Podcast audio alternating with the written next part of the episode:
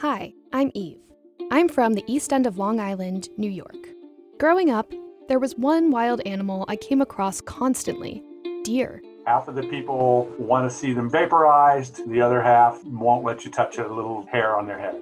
This is a podcast about deer and people, and how in one unique community, these two species are bound in a web of conflict that has been decades in the making. We know that hunting works. These folks created the problem. It makes me want to cry. It's like, how do we undo this? You got to do anything and everything you can to win this battle. I'm Eve Bishop, and this is Dear Humans. You can listen to the show wherever you get your podcasts.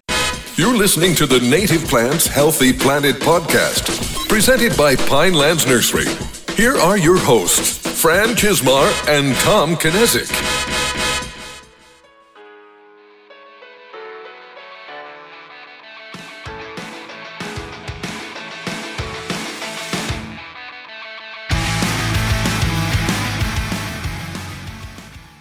Welcome back to the Native Plants Healthy Planet podcast presented by Pinelands Nursery. I am Fran Chismar. And I'm Tom Kinesic, and welcome to episode 96, which is going to be a really fun one.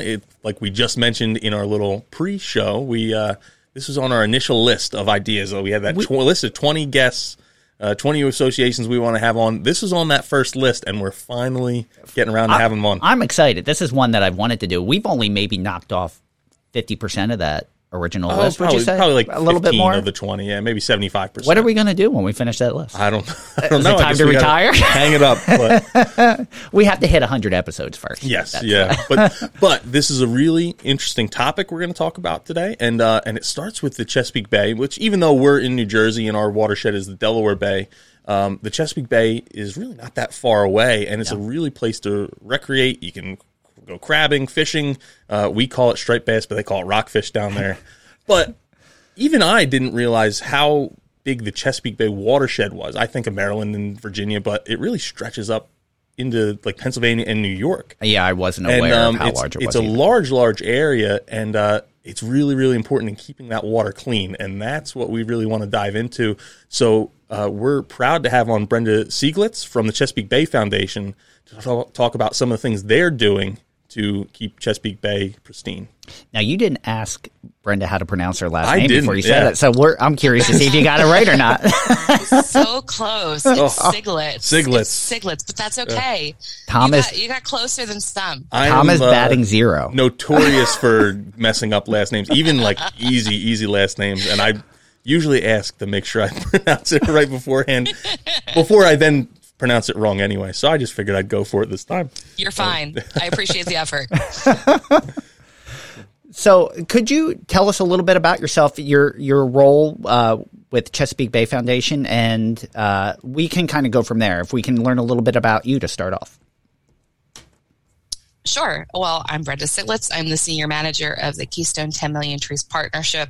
I'm also Assistant Director of our Making History campaign with the Chesapeake Bay Foundation. So the Making History campaign is our overarching campaign, which houses 10 million trees for Pennsylvania, 10 billion oysters for the Bay in Maryland and Virginia, and 1 million voices, which is a federal advocacy program. So my portion of the program here works all across the Commonwealth of Pennsylvania. We launched in 2018. We run through 2025. I live in Lancaster County, Pennsylvania, work out of our Harrisburg office. My background is actually mostly in business and project management, and became a Pennsylvania master naturalist and have always loved working on ecological issues. And so this position really marries both of them. So now I get to work with 221 really awesome partners across the state and some really great employees. Wow, 221 partners. That sounds daunting. It can be depending on the day, but they each bring something different to the partnership. They each work in a different capacity. So we've really figured out how to make it so that we work together. That's awesome. Before we dive into the, obviously we want to talk about 10 million trees. That almost gives me goosebumps just saying that. But for our listeners that don't know, because Tom and I didn't really know, what is the size of the Chesapeake Bay watershed? Where is its limits, or where does it extend to? Sure. So it covers many states. So we are in Virginia, Maryland, West Virginia. We are in District of Columbia, Pennsylvania, and the state of New York. Wow. So it is really, really quite large. And half of the fresh water that flows into the Chesapeake Bay comes from Pennsylvania. And so, when you're thinking about the Chesapeake Bay, you're maybe not even thinking about Pennsylvania. And when you're a Pennsylvanian, you're not necessarily thinking about the Chesapeake Bay. You're thinking about those local waterways like your Susquehanna River, or you're thinking about the Delaware River where you guys are located in that watershed. You're thinking about the Ohio or Lake Erie. You're not necessarily thinking where those tributaries eventually end up. And for us here in Lancaster and Harrisburg, that's in the Chesapeake Bay. So it's quite a large water system. You know, and I'm already asking questions that we didn't present to you beforehand, and I apologize for that. But what, as we're backing up and we're talking about the watershed, what was before this program, which I'm sure this is part of why the program began, what was the state of the watershed? Going back, say, like 10 years ago? Sure. So the watershed gets actually a State of the Bay report every year. I think that started somewhere in, I believe, the early 2000s or late 90s, but I might have to check my record book for that. But CBF issues a State of the Bay report every 2 years. Okay. So lately, it's been in the C or D range, which, depending on what you got in high school math, could be good or bad.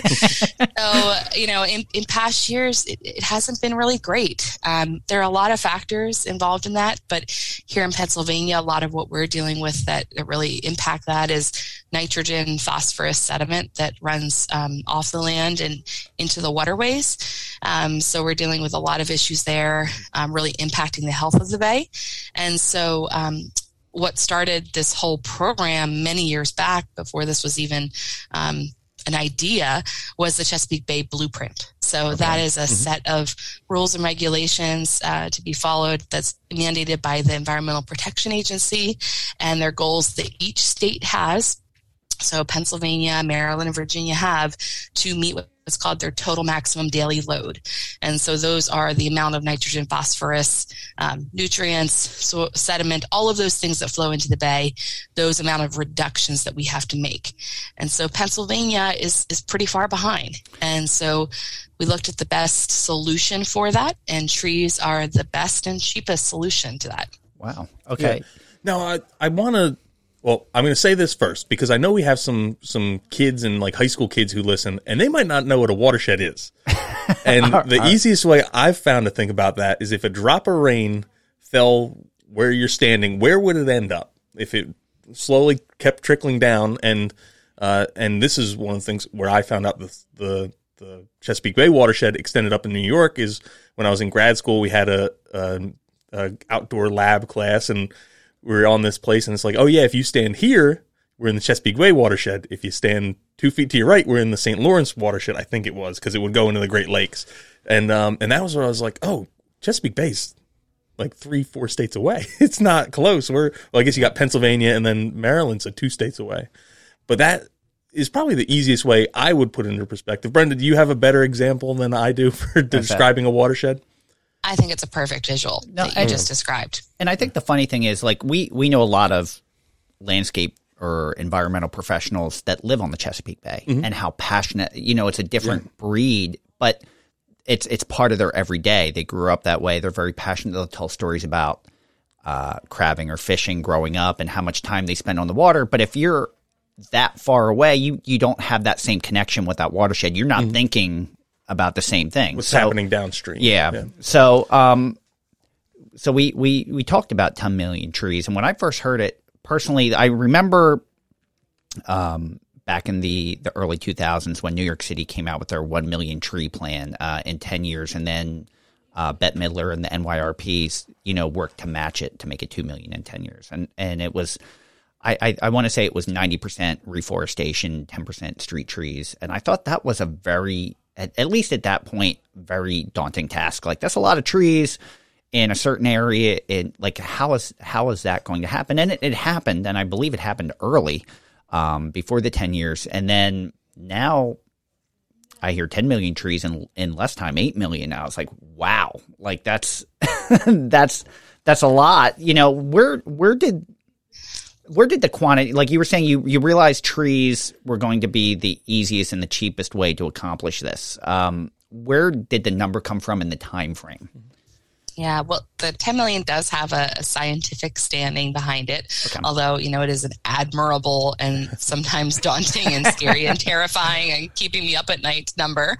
It is actually attached to those goals of reducing that nitrogen load into the bay. So we're looking at the number of trees that really need planted predominantly along streams and waterways, which we call riparian buffer plantings. So we're looking at those being the majority of our tree plantings and getting those right tree, right place, getting those numbers in and hoping that that will help us achieve those goals or getting us as close to those goals as possible. The other thing is the Chesapeake Bay Blueprint has a deadline of 2025. Okay. So that's why we align it with that. So we have that 8-year plan and we are at the pretty much the midway point of that right now. So before we go into specifics, because I know the issues just as a business that we're dealing with supply chain issues right now, and with everything going on in the world, it gets, you know, we're seeing the cost of diesel rise, and how is that I know obviously you've had plenty of time to plan for this and there's a plan in place to reach it. Are these issues that are kind of out of our control, are they playing their part in making it more difficult?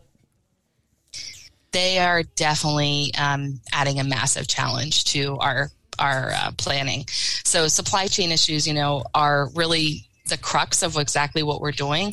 We are working on one side of increasing demand for trees here in Pennsylvania, and then we're also working on increasing the supply of trees in Pennsylvania.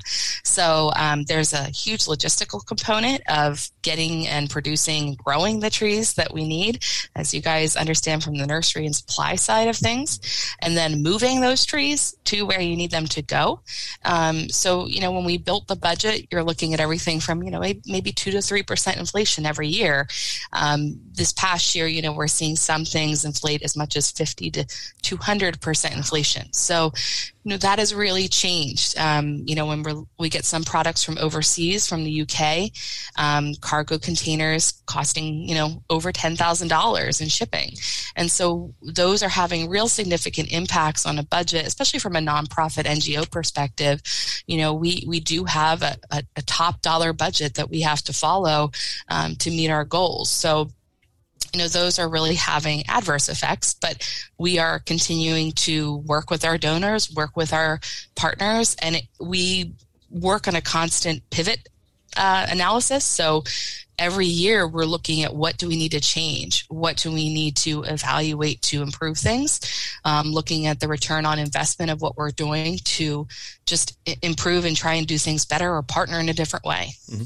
And you said you're about halfway through. How many trees have been planted so far? We're at 3.96 million. Wow, and so out of the 221 partners, that's everything from state agencies like Department of Conservation and Natural Resources, Game Commission. They have a large seedling giveaway that counts towards this. We have tons of other partners like Alliance for the Chesapeake Bay, Trout Unlimited groups. We have Chesapeake Conservancy. We have I know I'm going to forget someone important and they're going to be upset, but Stroud Water Research Center. We have so many different partners, and each of them are a contributor to this. So it's both a combination of the trees that we deliver to them for free, the trees that they're planting through grant work they're doing, and we all partner together. So we're hoping to hit 5 million by this October. Oh, that's fantastic. That is, you know, we often talk about as a nursery that our biggest limitation is time or notice. Like you're not always given enough notice to meet this demand. But, you know, we know some of the partners and things like that, and there's notice given. Like when there is a plan and you know it's 8 years, you can ramp up, like, because at least you know this is what's coming down the road. I can prepare for this. So it's nice to see that. Like that number just still amazes me. That's wild that halfway through that you've you've done that much. Mm-hmm. So, Tom, go ahead. I was going to say, and some people might think, oh, that they understand that's a big area, but 10 million trees is a lot of trees. Is there space for that many trees? Like, where are these trees actually going along the like what, I guess, different towns and stuff? And is there... I want to add to that, actually, because you mentioned a lot of riparian buffer. Is it a mixture of public land, private land? I would imagine to plant that many trees, you have to have the space and the land available to do that. You guys are bringing up everything that I want to talk about. So, Fran, you brought up something about predictability. So I'm just going to touch on that real quick before I go over to your question, Tom. Predictability was one of the biggest concerns that we had in the beginning. You know, we saw partners, growers in particular, start to ramp up a little bit, in their production. But not in the way that we really needed them to necessarily. So, growing the same native species that they would traditionally grow that, they knew would be sellable. Mm-hmm. But we needed them to grow more biodiverse species. So we partnered with Department of Conservation and Natural Resources. They have a riparian forest buffer advisory group. We come up with a really full and robust tree and woody shrub species list to really provide, as many, sometimes as 60 different species, which in Pennsylvania is kind of unheard of, to have that many native varieties. You go to your local retail greenhouse, you're not seeing that. So we needed to start that. We put a down payment on those trees to be able to produce those and have those grown. So that's what we're working on this year. On the demand side of things, making sure we have the room, another challenge. So, our biggest goal is those agricultural lands and planting trees along streams on ag lands, with being the main focus. Also upland areas from streams, so areas where they're facing erosion, runoff, looking at urban, suburban stormwater runoff areas. Okay. We do provide some urban street trees as well for particular areas that are in DEIJ communities, so looking to kind of support in two different ways there. So there's a lot of different touch points happening. So in this first couple of years, we've hit those early adopters who are really excited about trees, who wanted the trees. They're like, give me all the free trees. And yes, we gave them to them and we planted them. And now we're kind of hitting that point of like, okay, now we need to get the people who really need to have the trees planted on their properties, where, we're seeing that, there's that technical need of really reducing that erosion. So we have a huge outreach component coming out this year with advertising and marketing all across South Central Pennsylvania, really big, bold advertising, targeting, landowners and trying to get them to come to us and ask for free trees when otherwise they may not have. Yeah. And what does that advertisement look like? Oh, I mean, I could show you. But I guess on a podcast, it's hard to describe. Yeah. I'm just like wondering though. But that's a pretty innovative approach to use a billboard type mentality to say, hey, you need to come and get free trees. Yeah. And it's unusual, too, from a nonprofit perspective, also from a government perspective. So the organization that sort of kicked it off was Department of Conservation and Natural Resources. They did some studies to figure out, what kind of landowner we want to reach out to and how we go about doing that. So through targeted research, we began that. We partnered with a marketing firm called Swell out of Philadelphia.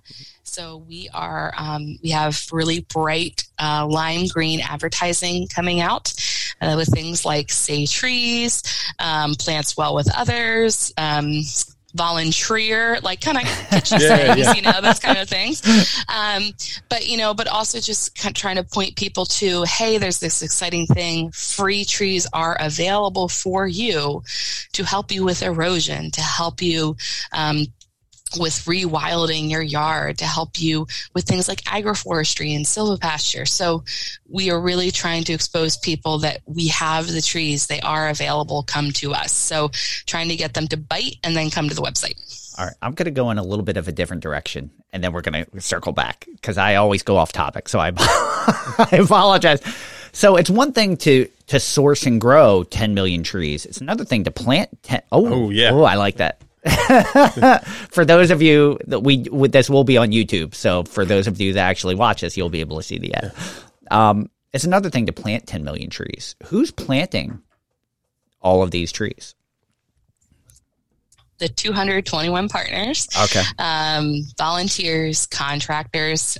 So we do have Chesapeake Bay Foundation restoration staff right here in Pennsylvania who support us across the South Central counties here in Pennsylvania. And then our partners, there's a lot of technical assistance providers across those nonprofit and government entities. A lot of them are county conservation districts. So they're out working in the field. They're already connected to those landowners. So this just gives them another tool to offer when they're out connecting with landowners.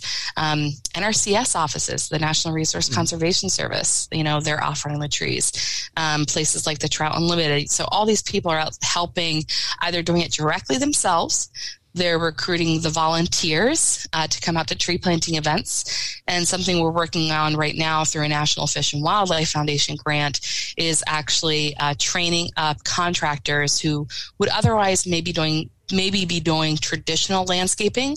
We're providing them really technical training and professional development to learn how to do riparian tree maintenance programs so that they can adopt that and do the type of technical maintenance work in these buffers so that we can pay them to do the planting. You know, you actually brought up a good point that I was going to go to next. And for our listeners that don't know, when they think of landscape professionals, there's really specialized paths that these professionals take. For the most part, our customer base is doing mostly environmental work, but not every landscaper takes that path, or landscape professional takes that path. So if you're used to one thing and you're working on something, you know, you're going to a wetland that you're not familiar with, it's a different scenario that does take a little bit of training. So that's wonderful. My next question was, who's planting it? I know the success of any restoration really is sometimes it comes to the stewardship after the words.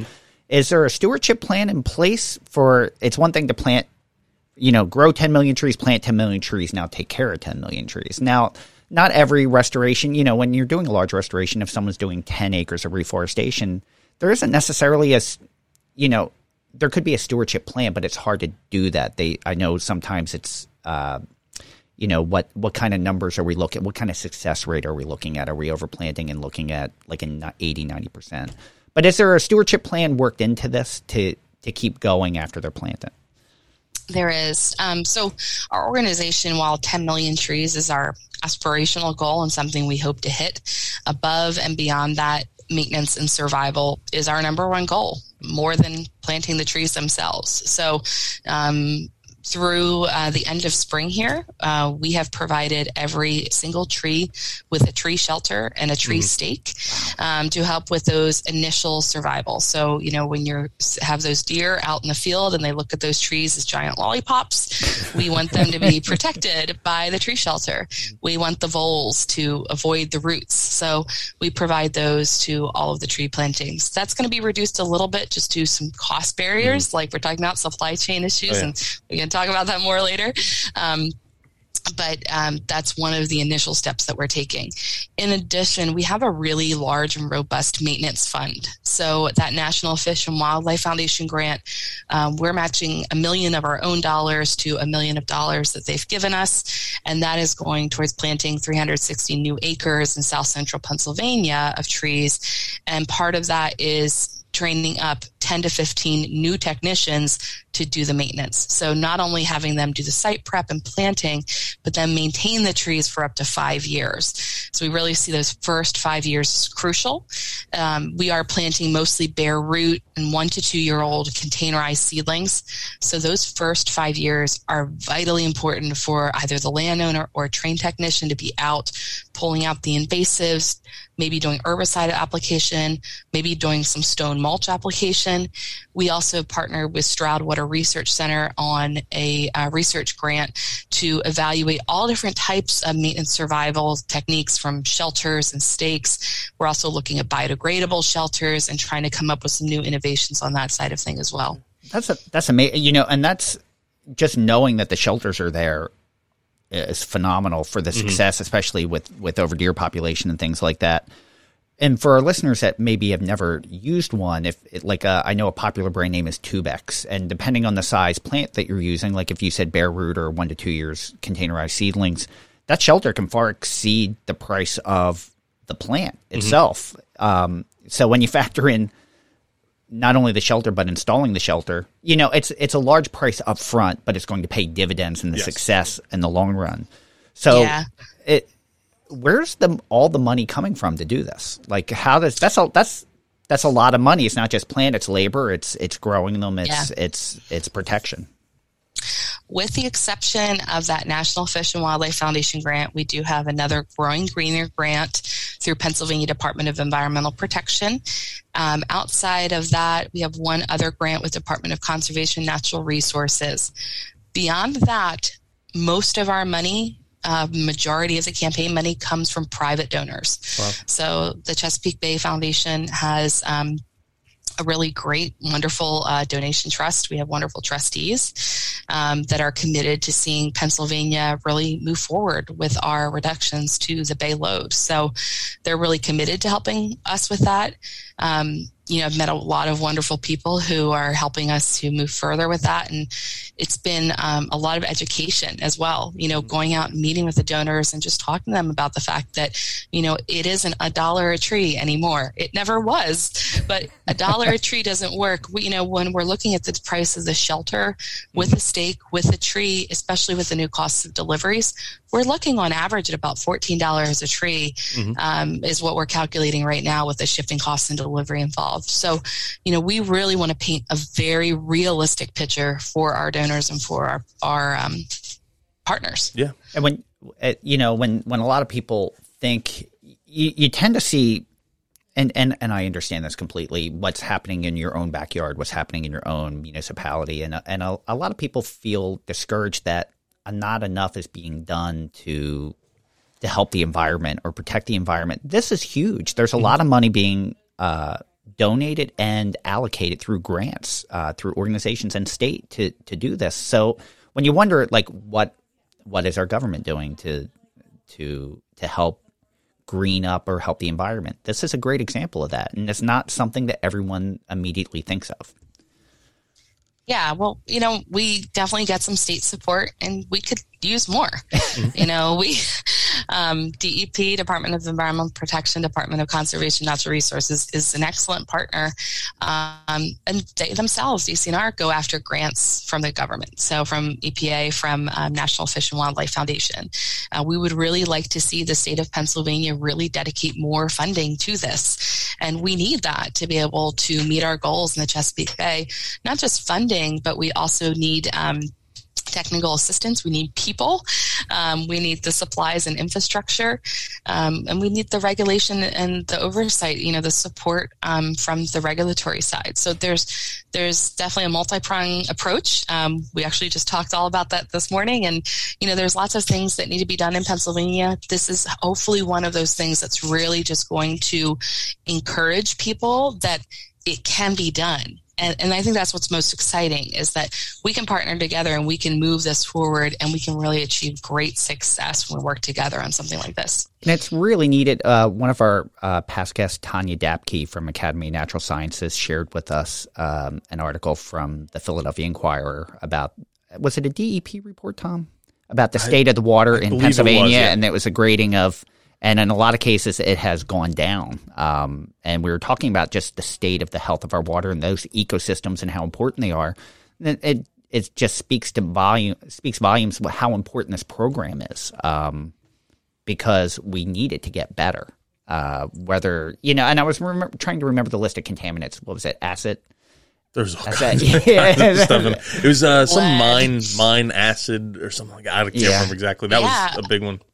You know, one thing I can't believe I completely forgot to touch on, I mean, we have put a significant amount of trees into abandoned legacy mine lands. You know, it's certainly a major issue here in Pennsylvania. We're contributing 50,000 trees towards a really large tree planting project with the Altoona Water Authority based on remediating mine lands this spring. So we have a lot of challenges with clean water, more more streams were added to the list of degraded streams this year as sort of they take better calculations of the number of streams needing help. And so it's not necessarily that the number of streams actually, you know, increased. It's that we're getting better reporting, but that just means we need to do more work. So the work is not, the workload is not going down is what we know. Well, we're definitely, but at the end of the episode, we're definitely going to give the opportunity for you to shout out how people can donate, because we would love for our listeners to get involved. And whether you're in that area or not, if you want to help, it's a great, you can see the results and you can see the work being done. So we would love for people to be able to donate to this cause. Mm-hmm. So I wanted to change things a little bit and ask, you glanced around why, I glanced off before, you were saying you chose trees for a reason. And what was that reason you chose trees versus herbaceous plants or shrubs or those kind of things? Right. They're the most cost-effective solution to what we're dealing with. So, you know, Chesapeake Bay Foundation, our focus is on clean water, like clean air, all of carbon sequestration, all of those things are additionally important and are all of these wonderful other mega benefits of trees. So we look at trees as being that great, you know, they call it indicator species for other types of, you know, animals and so on. You know, trees are that when it comes to clean water.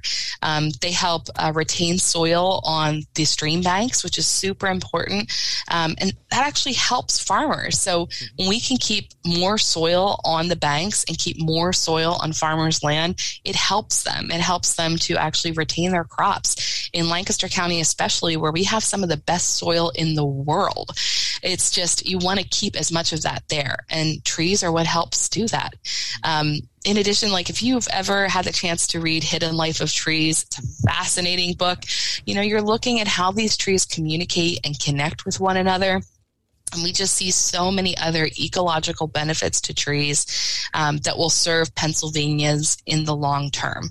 There are also other funding options. So beyond what we do just for Chesapeake Bay Foundation, we can match it with other funds from different partners. Mm-hmm. And that's exactly what we're doing. You know, what one partner brings to the table, we're matching it with something else. So we're able to cobble together so many different things to make the program work. And for the most part, people usually get excited about trees. Oh, yeah. I mean, you can say like, you know, what is your favorite tree? And, you know, the excitement around trees. I mean, occasionally you'll meet someone who doesn't like trees, who had a bad experience. Maybe a tree fell in their home. You know, in an urban situation, you might be dealing with problematic trees. It's a whole different beast. But for the most part, you know, when I'm out in the field talking to people, people like trees. And so it becomes very adoptable. Yeah. And I didn't even think about that aspect of it. If you were to choose an herbaceous plant, the individual is going to live for a period of a few years, and then eventually it'll become like a colony. There'll be a bunch from there, hopefully. But I even think of trees that I've planted 10, 15 years ago that now I can go and point and say, I remember when I planted those, now to my now wife and then young son. I can say, oh, yeah, look what I did years and years ago that's still here. And now I planted them when they were 2 feet tall, and now they're 20 feet tall. It's really amazing because you can see that transformation, and you can get more, what's the word I'm looking for, Fran? Gratification? I guess gratification, the touchy-feely stuff. Yeah. Stuff I'm not usually about. But, but you know, it's and we're in a climate that everything wants to become a forest anyway. So I would imagine that eventually whatever area we do, that's what it's going to want to become, unless it's agricultural land that's being farmed or things like that. But I could see like a lot of these landowners being able to bring their kids and their grandkids and say, hey, I planted this tree 10, 15 years ago or 20 years ago, and look what it's become now. Look at this. We can sit in its shade. We can fish in the stream. We can utilize this tree. It wasn't just something I did, and then I can no longer point out that individual. You always will remember that. Those That's individuals. True. That's true. Legacy components in Pennsylvania are huge. Oh, yeah. You know, we talk about legacy, inheritance, those type of things. Pennsylvanians really rally around that. Similarly, you know, from a cultural standpoint, that can also be a difficulty on the tree side. You know, sometimes we'll talk to landowners whose grandfathers cut down every single tree on their farm to make way for crops. So with them, we're having a different conversation about why would you want to plant trees again on a farm when their grandpa cut down every single one. And so then we have conversations around, here's why you want to plant these trees, but here's where we're going to plant them instead. So it's just really about having the right conversation and introducing the right species, the right place, at the right time. I love so many different factors have to come together, but yeah. I wish I could remember, and I've referenced this before, but I had seen a talk and it was about the trees of Pennsylvania, and I can't remember the gentleman's name, but I had seen him talk on numerous occasions, and all of his talks were fantastic, but it was just, there's no original trees left of Pennsylvania. Mm-hmm. They've all been logged or something at some point, and you're looking at secondary or the third time around trees, and a lot of the far settings or even wooded settings. So that's even more important to do this, in my opinion, knowing that because of what it's lost or what it's regained. So what went into the tree selections for, I know you were saying 60 different, was it what it does as far as remediation purposes or Lepidoptera purposes? Is what were the selections? Yeah, was based? It like even where it was from, like those kind of things? Like what factored into what you selected? All the above, and so much more. So I think, you know, initially the plant lists always include lots of workhorse species like your oaks and your sycamores and things, so that you would have kind of a range of the trees that like their feet wet and the trees that, you know, are hardy hardwood species. But then, and that landowners were familiar with, that they would easily look on a list and say, that's what I want. That's what I'm familiar with. But that's evolved over time, especially in conversations when we're looking at adapting for climate change and understanding that we may not necessarily want to plant as many evergreens in southern Pennsylvania. We might want to focus those more on northern Pennsylvania or northeastern Pennsylvania, looking at the climate adaptations. We're also looking a lot at disease, a lot at insects. So ash has just, you know, disintegrated our forests. You know, prior to that was elm.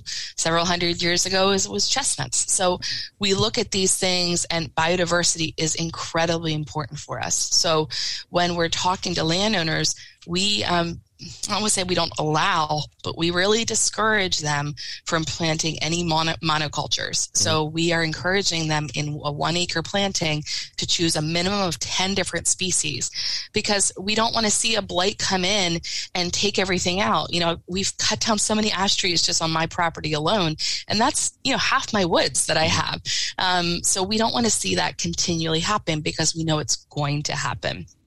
And then the other part of that is the marketability. So how can we sell trees to landowners? So that's a huge part of this. So we not only need to match the trees to the soil and making sure that they're going to survive well, but we need to make it exciting for the landowner to actually want to care for these trees, to see the potential in them. And that's oftentimes where something like an agroforestry component, where they can actually see a native fruit or nut production come from that, like hickory or pawpaw, or some modified American chestnuts that are coming to the retail scene. So we're looking at all those different things of how we might introduce things. Elderberry has become very popular as well. We offer woody bushes and shrubs in addition. So we're looking at those things to say, hey, maybe you wouldn't traditionally think about oaks, but maybe you would like some of these because in a couple of years you could actually forage on your own property, or if you like to hunt, you could actually create a whole edible forest. All the deer will come in, provided we've protected these trees well, and then you can hunt right in your forest when you're done. But when we work with the growers and we put out the request for proposal, we put very specific things in there, not only a gigantic list of native species that we want to see. It may not mean that they're available, but we're putting it out there that these are the trees we want to see available. Can you help us find them? Can you work with seed producers? But we're saying we want you to try and collect the seed from the mid-Atlantic, if at all possible, so that it's well adapted. We want to make sure that the trees are grown here, not grown down south and then brought back up. both from an adaptability standpoint, but from a logistical and just carbon standpoint, and making sure that we're not using the trucking and all the emissions going out. So we look at the ecological part of that as well. And we have a huge economic development component of our program that is focused on giving money back to Pennsylvania and showing that conservation makes money. So that is why we've given so many of our contracts to Pennsylvania companies, to Maryland companies, because we want to show people that we are literally and truly investing dollars in Pennsylvania. You just answered all my questions. That, you know, because it was so important. You mentioned so many important things, you know, biodiversity, provenance, which is so important to success, because you want that biodiversity, you want that genetic diversity in the seed, and some, you touched on so many wonderful things, especially not having monoculture. So I was going to ask if there was specifications where the trees needed to originate from, but you really hit that. The other thing that I loved was I think you made the nursery step up, and it's very difficult being on this side. I know, like, we're job driven, and you grow what you don't have renewable orders where, you know, X, Y, and Z, you're going to order 100 trees each. It's not like when you're servicing garden centers. And they're going to want the same plants every year and try a couple things new every once in a while. Yeah. It's hey, this is a riparian buffer restoration, so they're going to need this plant palette, or this is a meadow restoration, they're going to need this plant palette. It's always a little bit different. But you always will hear a nurseryman say, well, I'd grow it if I knew someone was going to buy it. You know, because you get into the habits, it's like, well, I know I can sell this, so I'm going to grow this. So you created the demand. You kind of made everyone step up to the plate. They knew there was a demand for it. They knew there was a need for it. Have you seen that with your with your partners as far as who's producing the trees? Yeah. So, you know, one of the first things that we envision, and this was thankfully to an internal coworker here who works on the farmer side of things, you know, they do things in forward contracting where they are pre-purchasing seeds and so on, and saying, you know, I'll agree to grow a certain number of grain, and, you know, they'll get a down payment to grow that grain. And then upon delivery of it, they'll get the final payment. And, you know, his suggestion was, why don't we try that for trees? And so for the first, you know, 2.5 years that I was here, it was figuring out, how do we do that? So we created a grower supply work group, and we invited all of the native plant nurseries that we were working with already, or that were existing in Pennsylvania, and we brought them to a table, and they were competitors. And we said, let's talk through this. One of them being the Pennsylvania Landscape and Nursery Association. And we just asked them to help us navigate through these questions of what would it look like if we were to say we want, let's say, 1 million. We started with 1 million. Let's say 1 million trees to be grown on demand.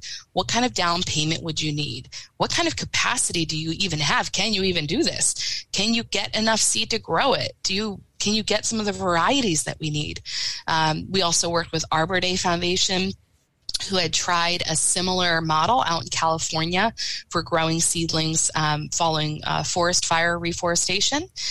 So we took all of those models together. We came up with a model contract. And about in May of 2020, after the pandemic first launched and our spring season just went into chaos, we said, like, this is the time that we need to do it, because growers right now need predictability. Everyone needs predictability, and we had promised it to our donors. You know, we'd set aside the funds to do it. So we released a request for proposal for 500,000 trees to be grown over 2 years for delivery this year in 2022. So we partnered with 3 different growers across Pennsylvania and Maryland.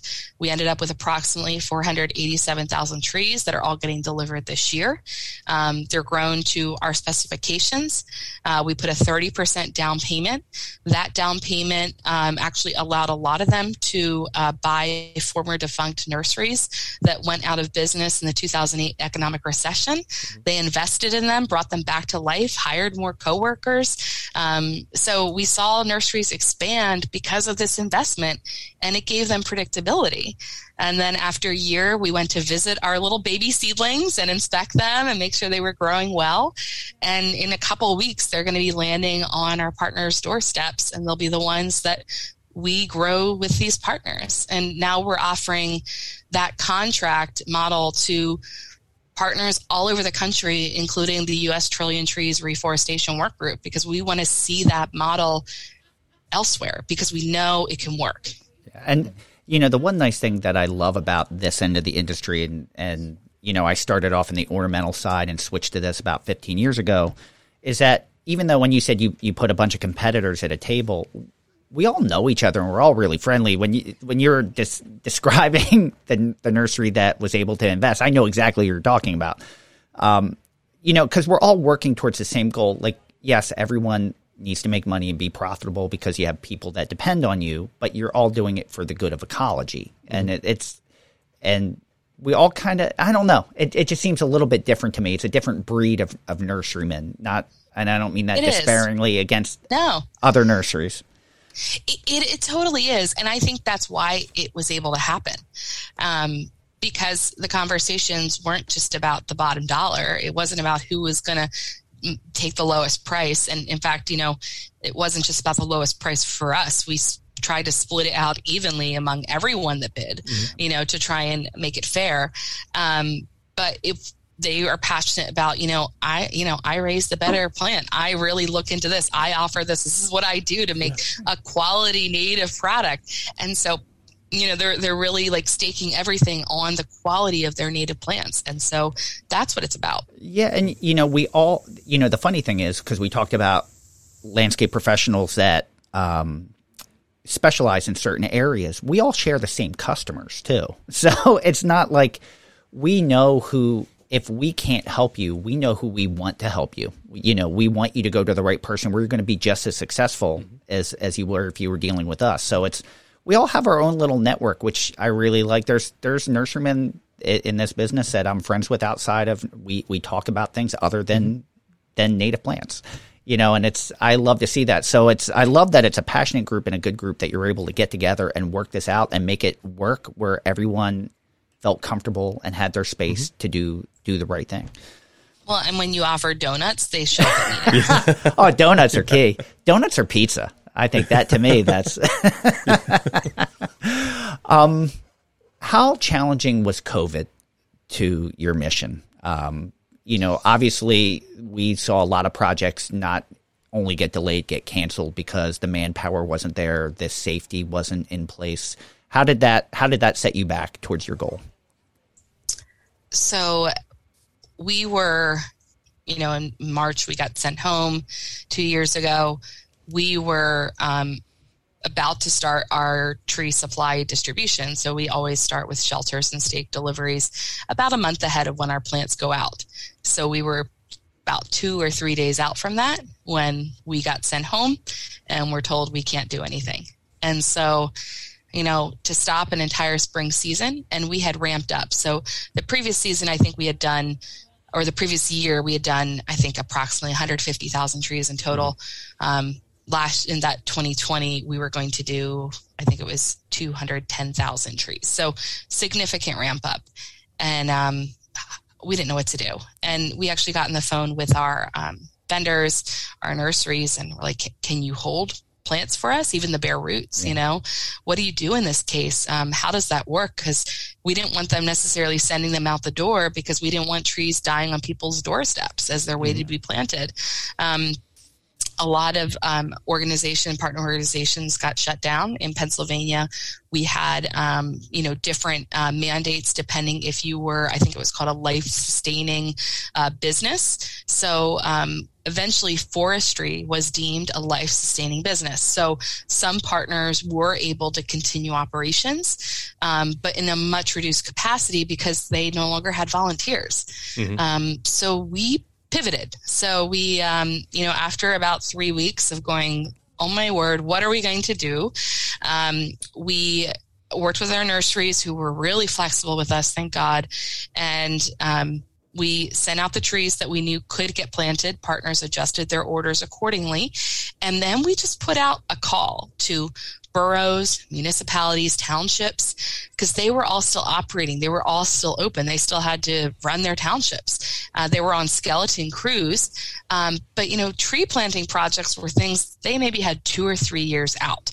But now they suddenly had no other projects to work on because they couldn't. But they had time to plant trees, and they could do that safely, outside, and distanced. So they really stepped up, and they took tons of trees. We even had some conservation districts take trees and put them in their own nurseries to grow up into larger stock for the next season. Oh, wow. Which we found is a great solution, because then they could have larger stock for their projects. And then we also worked on a tree giveaway program where we shipped trees out to our members to plant in their backyards. We eventually found homes for all of the trees, which is still sort of amazing to me that none of them ended up dead or that we didn't have to cancel any orders. You know, are they all accounted for in my GIS tracker? I don't know. I hope. But we found homes for all of them. And I was just, I'm still astounded. Like, I look at pictures of my partners out in the field planting by themselves with their dogs, one tree at a time to make it happen. Some going out just with their wives and their kids because that's the only people they could be around, planting the trees because they're that dedicated to this. Wow. And I don't know. I love it. It makes me want to tear up. They are so passionate about this and excited. And fast forward 2 years and, you know, now we're back at it. We, you know, we still have some precautions, but, you know, we're mostly moving forward. And now we're dealing with the supply chain ripple effects. You know, now we've gone from, you know, shipping containers that used to cost us $0 to get shipped overseas that are now $12,000 a container. Wow. I mean, we can't predict those kinds of shipping costs. So, you know, trying to make a flux in that and determine, you know, what can we do without so that partners can still get their tree shelters, or, you know, what pivots do we need to make and how do we push the industry to make more in the United States or to make a better product or to make more biodegradables. So these are conversations we've been having for years, but now we're really trying to push and say, it's not just a conversation now, it's necessary. Yeah. And how many of those pivots did you keep? You found out, you know what, this actually worked out better than what we originally planned on doing. Oh, I'm trying to think. You know, we actually were able to open up our tree giveaway program a little bit more. After COVID, you know, not that we became less stringent, but it allowed us to recruit partners in a different way. So rather than sort of us going through a little bit more laborious process of recruiting partners and onboarding them, when partners came to us wanting free trees during the tree giveaway program, we just sign them up, you know, and just say, okay, like, you know, we'll provide you with the training, but yeah, let's get you signed up for free trees and we'll help you work through it. So as long as their project looked good, you know, we wanted to get them in the queue. So that was one of the definite advantages, and it helped our partnership grow, I think, from somewhere around 150 to where we're at now, 221. So it's really helped us to have that exponential growth. Man, this whole conversation just makes me feel good. Like, yeah, it really does. Thank you. So, you know, I needed this. I'm glad. What would you say, and it sounds like you've had a few, what would you say your biggest challenge is trying to accomplish this mission? What has been the hardest thing to overcome? I think, oh goodness. That's so hard. Because it sounds like you've encountered a lot of things that weren't necessarily who was going to guess a pandemic and oh my gosh, an overseas war and, you know, no one would have predicted that. No. Yeah. I mean, you know, we looked at the things like would landowners want trees, you know, I mean, we're still working on that. We're getting through it. You know what, I think what it is right now is the labor shortage. Yeah. I think that's probably the biggest challenge that we're seeing right now. You know, I see so many openings for jobs and we too experience that. Like we hire 2 seasonal staff. Our 2 seasonal staff are 2 retired gentlemen. They're amazing. But trying to hire seasonal employees is extremely difficult. I'm sure you guys completely understand that. Yes. You know, trying to hire anybody is really difficult. I see that too from the partner perspective. I see that from contractors just trying to find employees out in the field. You know, I think when we went into this, I didn't necessarily expect that, you know, being able to create jobs. I thought, you know, that might be hard, but we figured out how to create jobs. I never thought that filling the jobs would be as difficult as it has become. Yeah, I mean, I think that's something everyone in this industry is facing right now, and it's who would have thought or guessed that would be another challenge that we'd all be facing, and I don't know what the answer is to that. I really don't, because there's so many jobs being created in so many other industries as well. The competition is frightful. Mm-hmm. Right now, and Tom deals with that a lot more than I do. But it's a challenge for everyone, and it's another thing. You know, I think it's funny that probably at the get-go when I first heard it, I'm thinking the biggest challenge is growing 10 million trees. That's got to be the biggest challenge. That is not the biggest challenge by far. That seems so funny. I'm sorry. Yeah. Now I feel like at this point, after we've done the first forward contract, I'm like, check mark. Like, you know, we've worked with growers, although, you know, it certainly comes with its hiccups, you know, in terms of funding and finding the seeds to do it. It's still a challenge, but we have a mechanism to get there. Mm-hmm. You know, it's still an issue, but the labor shortage, I don't know. I'm still, you know, robotics is very interesting to me, that they figured out drones to plant trees. Maybe we can figure out some other drone technology. I don't know, Tom. I'm open to ideas. Yeah. I actually just saw I was at a meeting and a guy had just bought a drone for his IPM and pesticide applications. And it was just, I guess he used like, somehow, I think it was infrared technology and could tell where the breakouts were. So instead of the traditional method of going over, and I'm like, this is like a sci-fi movie. What you're doing. This doesn't exist yet, but no, it did. And it would fly over and it could tell where there was little infestations or fungal breakouts based on heat signature, and just treat the plants that needed to be treated. And it was all through a drone. It was really, really. So yeah, maybe there is something that we can figure out for using drones to help plant trees and create habitats. So before we ask you questions about you, because we want to know more about you, when the 10 million trees are planted, what comes next? Is there another program waiting off in the wings, or is there a big celebration and we're like, we can't believe we pulled that off? It's an unknown right now, but we've put in legacy components. So from the beginning, we've created the Keystone Tree Partnership to exist outside of 10 million trees. So my hope would be that this partnership that we've developed continues to live on. Because I can't say enough of how this partnership collaborates, and just the phenomenal amount of innovations and just amazing things that have come from it. So my plan would be that the legacy partnership would continue on. I would hope that there's still a free tree giveaway program that exists from it in Pennsylvania, because I think there will still be appetite for it, not only just from people who have an interest in planting trees, but also from a mortality perspective, just knowing that, you know, especially in those last years, we're going to have mortality and people will want to replant. So from that portion, and we'll still have funders probably interested in funding just the trees. So those two things I'm looking at. From an organizational standpoint, I don't know, but hey, I'd still like a job after 2025. So let's see.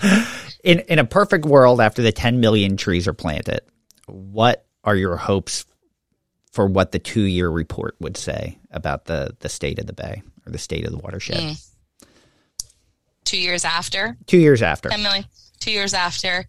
You know, I know like a C doesn't seem like a big win, but if the state of the bay, you know, in 2027 could be at a C, a good average, you know, I would take it. Like, to me, that would mean that everything we have done is showing progress. Mm-hmm. Is that realistic? I don't know. I'll be quite honest, especially because we know trees take a while, you know, they don't, their uptake isn't, you know, significant, but it does have some instantaneous uptake. So my hope would be that those 10 million are planted in enough right places that we have brought it up to a C.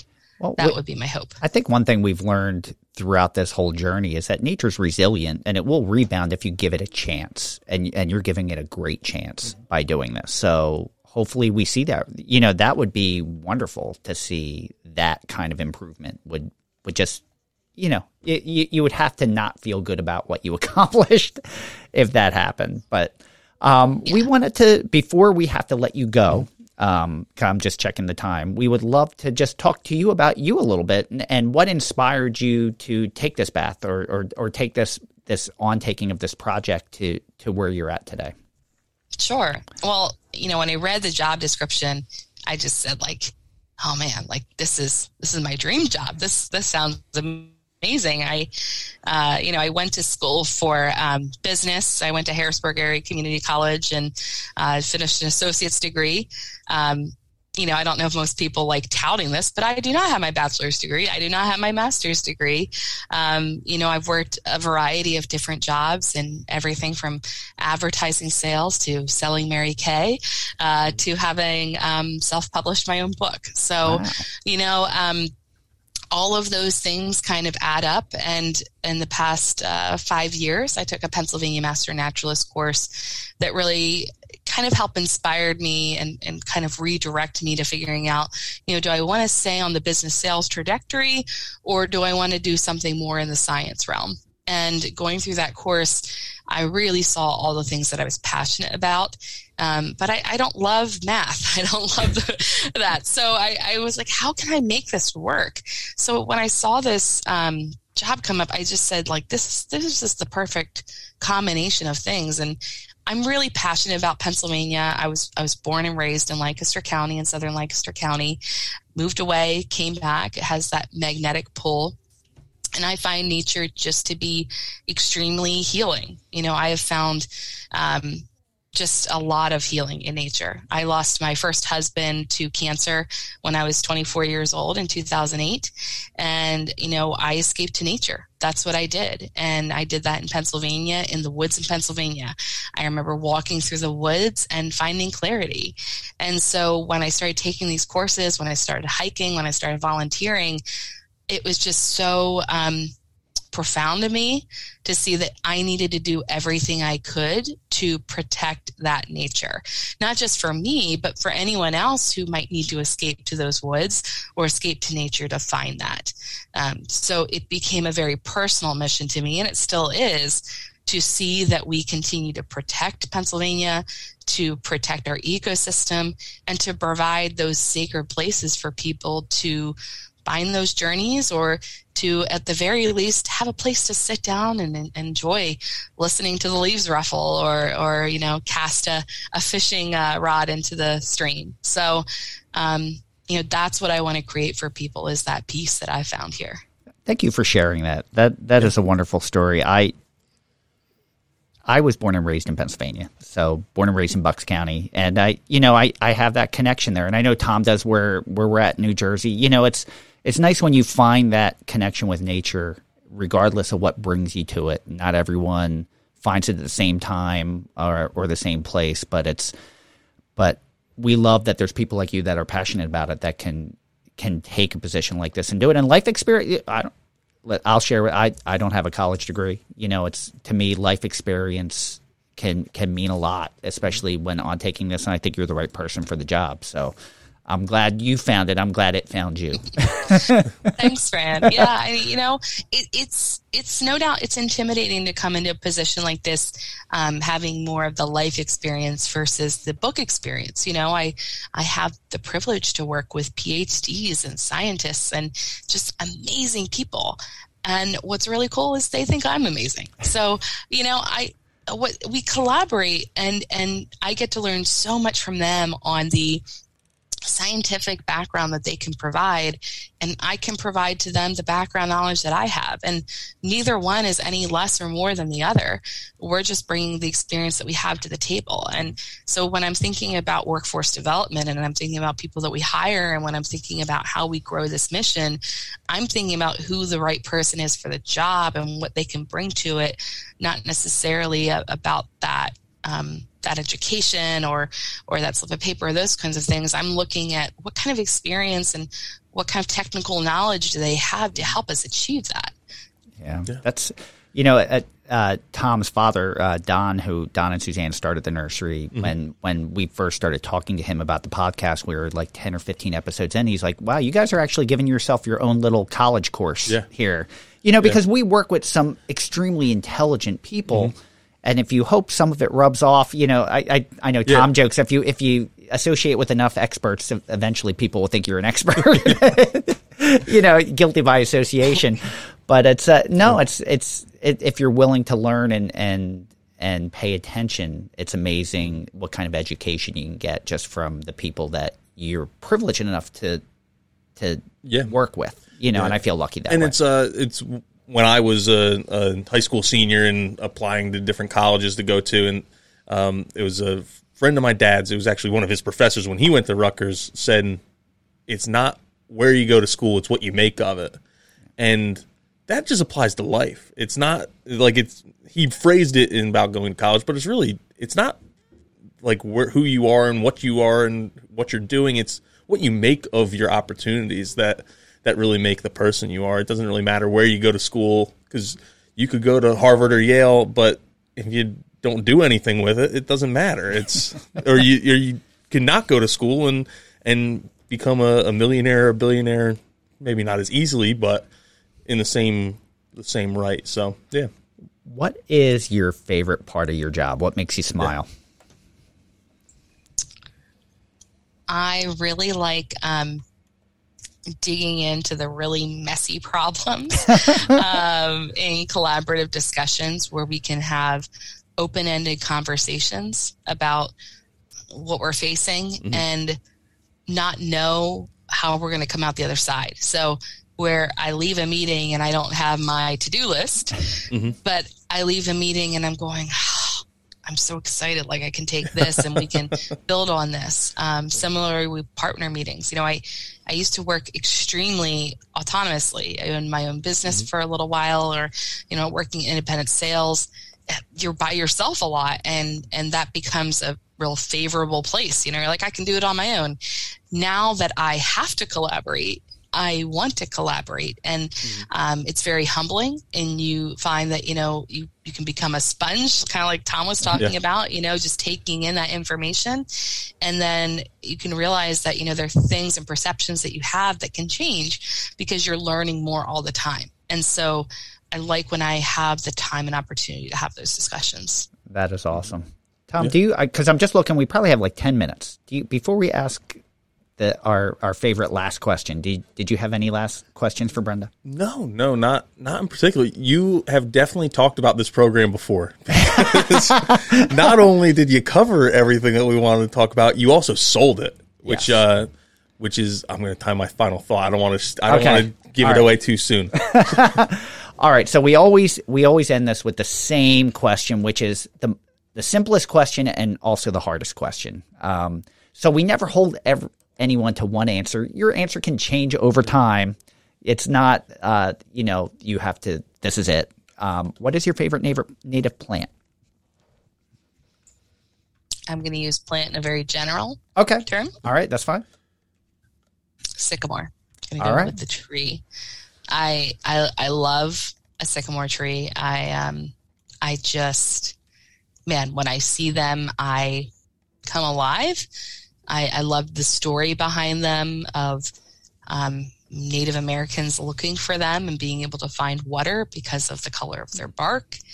In fact, we moved this year, and when we moved, I looked and there was this giant sycamore that takes 3 people to wrap themselves around it to actually get around the trunk. And I think that's pretty much what sold me on the house. And there's just something so just majestic and large, and I don't care that they're dirty trees. Bring on all the dirty trees. I find them just amazing. You know, and that's a great tree and a resilient tree, because we actually had a conversation on the podcast last week about just the issue that it's had over time with anthracnose. And not a lot of nurseries other than native nurseries grow it, but the fact that there's still ones out there that large and are surviving, you know, gives me great hope that that tree is meant to be here. So I think that's wonderful. Well, Fran, you didn't give the fact about Native Americans using it to find water. I didn't know that fact. Oh, yeah. I didn't know that fact. So can you share with us that fact? So the color of the bark for finding water. What if it's near water? This is the folklore. Behind it is it has the very whitish gray bark, and it's always typically the tallest tree in the area. So, when you're over a lookout, or if you climb to a top of the hill and you look out, the first tree you're likely to spot is a sycamore because it's the tallest and it has the most notable bark. And sycamores are usually found by water. Okay. And so if you're stuck in the middle of woods somewhere, you get lost and you need to find water, look out upon the horizon and look for the sycamore because that will help you find your way to water. And that is the folklore of how they found water. Thank you for sharing. We learn something new every day. Yeah. All right. So we always end with a final thought. So this is the time of the podcast where we hand over the floor to you. You can use the time to summarize, promote something. We definitely want you to throw in how our listeners can donate as part of your final thought. But if you can just use the time however you'd like, we're handing it over to you. If I can unmute myself. All right. Well, thank you guys. I really appreciate being here, and I'm sorry it took so long for me to get here. But if anyone is interested in supporting it, of course, I think it's an amazing mission. I'm really proud of what we've done. But you can go to cbf.org, stands for Chesapeake Bay Foundation.org. You can go to the donate page. You can donate generally, or you can actually pick an option to donate 5 trees for $25, I believe. So that's one option. Outside of that, 10milliontrees.org is our main website.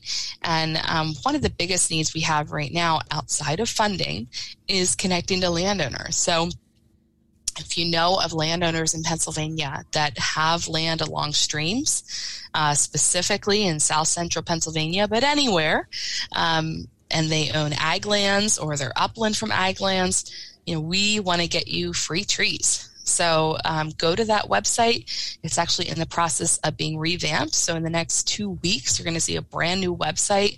It's going to help you connect more directly to one of our 221 partners, which we're really excited about. And I think that will really provide a lot of just technical expertise and assistance for those landowners to hopefully get some questions answered that may have been more difficult for them to answer in the past. And lastly, just thank you. I mean, this program's been amazing. As Tom mentioned, I've definitely talked about it before. I love it. I'm passionate about it. I've stuck in here maybe in times when I thought, man, I should leave now. But, we're halfway there in terms of time. We're going to be halfway there in terms of the 5 million this fall. And even though we have some really specific challenges, we have some really amazing opportunities and partners and people. And for me, I just want to see that what we've used and what we've created be recreated elsewhere. So I think the greatest gift to me outside of this saving the bay and getting us to that sea in 2027 would be that other programs actually take what we've learned and apply it and to see if it's successful there. Because if New Jersey were to adopt this and it would be successful there, I would feel so honored, or California or any of those places would take just an ounce of what we've done and try it. I think it would just be amazing. I would love that. I had that same thought as we first started talking. I'm like, how great would it be if this got adapted across the country in different areas? That's wonderful. Yeah. Awesome. Well, thank you so much. Tom, would you like... I'm going to let you go. You're going to let me go? All right. I'm still looking up. I almost never go second. All right. So for my final thought, it's a pretty simple phrase. Dream big. Now, when I first heard about this, you almost thought, is this even possible? It's possible, and it's going to happen. Anything is possible if you put your mind to it, and there's enough people that are willing to be a partner in it. And there's definitely a lot of great people that are very passionate for this type of program, and I would love to see more of it. I'd love to see this be just the pilot program for one of many. But don't think too small. Dream big. Make it happen, and I think sometimes our only limitations are ourselves and our imagination. So you're probably happy, though, you didn't envision 15 million trees. Maybe phase two. But that's my final thought, Tom. Go ahead. So mine is, and I don't remember what book this concept came to me in. It was a Malcolm Gladwell book. I don't remember if it was Talking to Strangers or Outliers, but basically he has this premise that you need those really smart people who can create new and inventive strategies, but just as important are the people who can sell those strategies and convince other people to get on board. And Brenda, you mentioned you get to work with all these PhDs and all these super smart people who really understand the science about why these trees are important in the Chesapeake watershed. But without someone like you who can sell that story and get the farmers and landowners and all these other nonprofits on board, it's not going to go anywhere. And that's, I guess, where I really wanted to sum up, is we need those people, for the Chesapeake Bay Foundation, but also just to sell native plants as a whole. We keep talking about it. That's what Fran and I are trying to do, is sell native plants as a whole to the people who don't care about native plants. They need to know that they're important and that there is a choice between a Japanese barberry or something else, a native plant that they can put in instead. So it's just something that's really, really important. And you might not have that technical knowledge, but being someone who can sell that story is just as important as the people who are doing the research and building the data behind it. Awesome. That's a great final thought. Brenda, thank you so much for joining us today. We really appreciate it. This has been wonderful. We're gonna do our outro so we can get Brenda out of here. Yes. Another meeting. So that is it for today. That is it for today. Thank you for joining us. We hope you enjoyed listening to Brenda Sieglitz from the Chesapeake Bay Foundation. Better that time than the first time I said it. For more information, you can visit www.cbf.org. Thank you, everyone, for listening to Native Plants, Healthy Planet, presented by Pinelands Nursery. We're saying thank you to the Egocentric Plastic Men for contributing our theme music. Make sure you stream or buy their songs wherever you consume your music, or go see them live. They're in and out the Philly area. You can follow us on Twitter at Pineland Nursery, Facebook at Pinelands Nursery NJ, Instagram at Pinelands Nursery, or NativePlants_Healthy Planet, and YouTube at Pinelands Nursery. Don't forget about the question and comment line. You can call us at 215-346-6189. I will repeat that, 215-346-6189. Ask a question or leave a comment. When we play your comment on a future episode of The Buzz, we'll answer it to the best of our ability, or call a friend. Let's not forget the Native Plants Healthy Planet Facebook group, 900 members strong, and it just keeps going. So you can buy Native Plants Healthy Planet t-shirts at www.nativeplantshealthyplanet.com. There's a little banner at the top that says buy t-shirts. Click that. It'll take you to our Teespring store. We don't keep any of the money. We take it and give it to the folks that we feel are worthy, that we've had on the podcast. They're really doing boots on the ground work and creating all these healthy habitats. So Fran and I, we aren't getting rich off these t-shirts. No, we're giving it all away. Nothing, but we love seeing the great message and all the money going to people that can really put it to good use. You can listen to the Native Plants Healthy Planet podcast directly at www.nativeplantshealthyplanet.com, or you can listen on Apple Podcasts, Spotify, Stitcher, really wherever you consume your podcast. When you're there, do us a favor, leave a 5-star review. It helps spread this message about native plants. With that, thank you, everyone. I'm Tom. And I am Fran. Thanks again, everyone. Brenda, again, thank you very much. Coming up next week, we have a Buzz episode, so tune in for that. And until then, keep it native.